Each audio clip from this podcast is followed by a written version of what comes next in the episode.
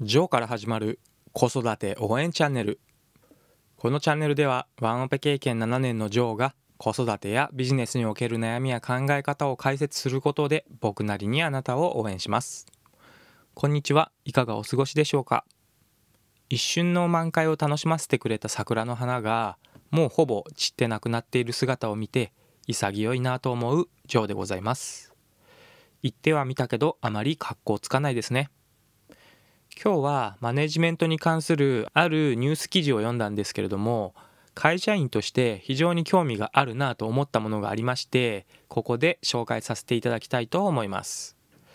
その記事は現代ビジネスの記事だったのですが題名として綺麗な資料で報告する部下を上司が褒めてはいけない意外な理由というものでした。これ会社員として仕事をしていると気持ちとしてはよくわかるんですよね。仕事の進捗であったりレポートを上司に報告するときにできるだけ分かりやすくきれいに資料をまとめて報告すると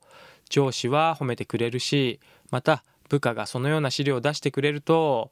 上司としてやっぱり褒めたくなっちゃうんですよね。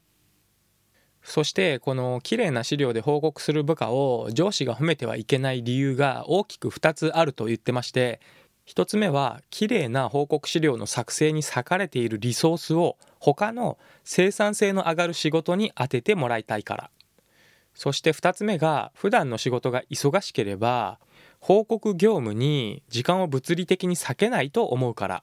以上の2つが理由として挙げられていました。これ僕としても上司が部下を褒めたい気持ちはよくわかるんですけどもただ仕事における報告というのはいわゆる過去のことであってということはすでに終わったことなんですね。ですのでできるだけその過去から時間が経っていないリアルタイムに近い状態であればあるほど報告の価値というものは高くなるんですよね。例えばその報告内容に対してちょっと修正をした方がいいと思う点があったらできるだけ時間が経っていない方がいいわけですよね。その報告内容から時間が経っていなければいないほど早く手が打てますので報告資料を丁寧に作っている時間があったら早くリアルタイムで情報を上げてもらった方がその仕事の生産性は高めることができるんですね。仕事において何よりも優先させるべきことは仕事の生産性を高めることであって過去を振り返ったりあと報告のクオリティを上げることではありません。報告書のクオリティを高める行為はこの優先順位が逆転してしまっている状態ということが書いてあってこれは僕的には非常に共感しました。もちろん上司が報告の内容が分かりやすいと自分の時間やこれ自分っていうのは上司自身のことですね。この自分の時間や労力に割く時間が減りますので部下を褒めたくもなるしありがたいと思うんですけども部下にそのような仕事をさせていることがチームとしての生産性を高めることにつながっているかどうかということを考える必要があるんですね。そこを見極める力が必要になります。ただおそらく上司もその上司の上司に対してそのような分かりやすいクオリティの資料を求められていてそこに時間を割いてきたのであればそれが当たり前と感じてしまうかもしれません。しかし変化のスピードが圧倒的に高くなっているこの現代においてはこれは全く通用せずにいかにオンタイムで瞬時に報告を受けてそれに対する反応のスピードが速いということが求められていきます。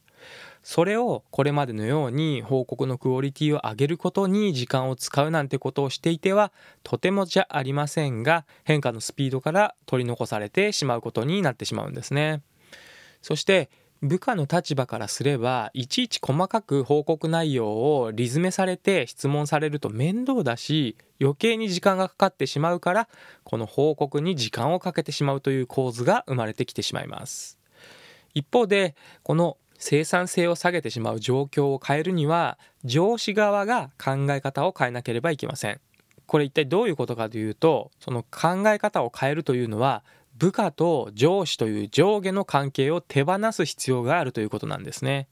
これは人間としての器の大きさが問われる部分だとは思いますが部下は上司に対して分かりやすい資料を作って報告すべきという考え方を捨てる必要がありますまさに上下関係を捨てることが必要になるのですが部下がリアルタイム重視のあらを含んだ報告を上げてきたとしても上司にとってはその情報を読み解く能力も必要になりますしあと報告に含まれるあらも含めて一緒に解決を目指すというようなこの関係を築くことでスピード感のある変化に対応しやすい仕事ができるようになるんですね。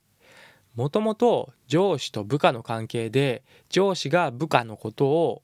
自分よりも下の存在と考えるようなことは何ともおかしなことであってあくまでも上司というものはその仕事における役割が上司という役割をしているだけであって人間としての上下なんてものはないと考える必要があるんですね。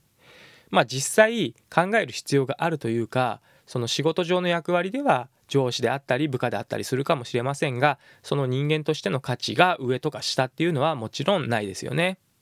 このように考えることができない人あまりに会社や組織でのポジションやあとステータスに人格まで置いてしまう人は定年退職したり一歩会社の外に出てしまった時に自分の存在意義や自分の存在価値を見いだせなくなってしまうということにもなりかねませんので上司と部下の関係が人間としての上下なんていうバカバカしい考え方はやめた方がいいだろうなと僕は思います。まあこのような上下関係を考える思考自体が仕事の生産を高めるということにはなりにくいと思いますのでこれ以上詳しく語る必要もないと思います。そして話を戻しますとクオリティの高い報告資料を作成する時間がある時点で仕事の生産性を高める方向を見ていないなというふうに言えるんですね。労力をかける方向性が間違っているとその記事では書いてありました。全くその通りだなと思いました。僕の上司でこのような人がいたのですがその上司の上司に対するメールや報告の書き方と一方で僕たち部下に対する報告の書き方伝え方にかなりの差があるという状態でした。自分よりも仕事の立場上上の人に対する報告などにばかり時間を使っていて部下の仕事などは全く把握できていない。だから部下から相談を受けても的を得た内容の話ができないんですね。そして部下はその上司には相談しなくなるという構図ができていました。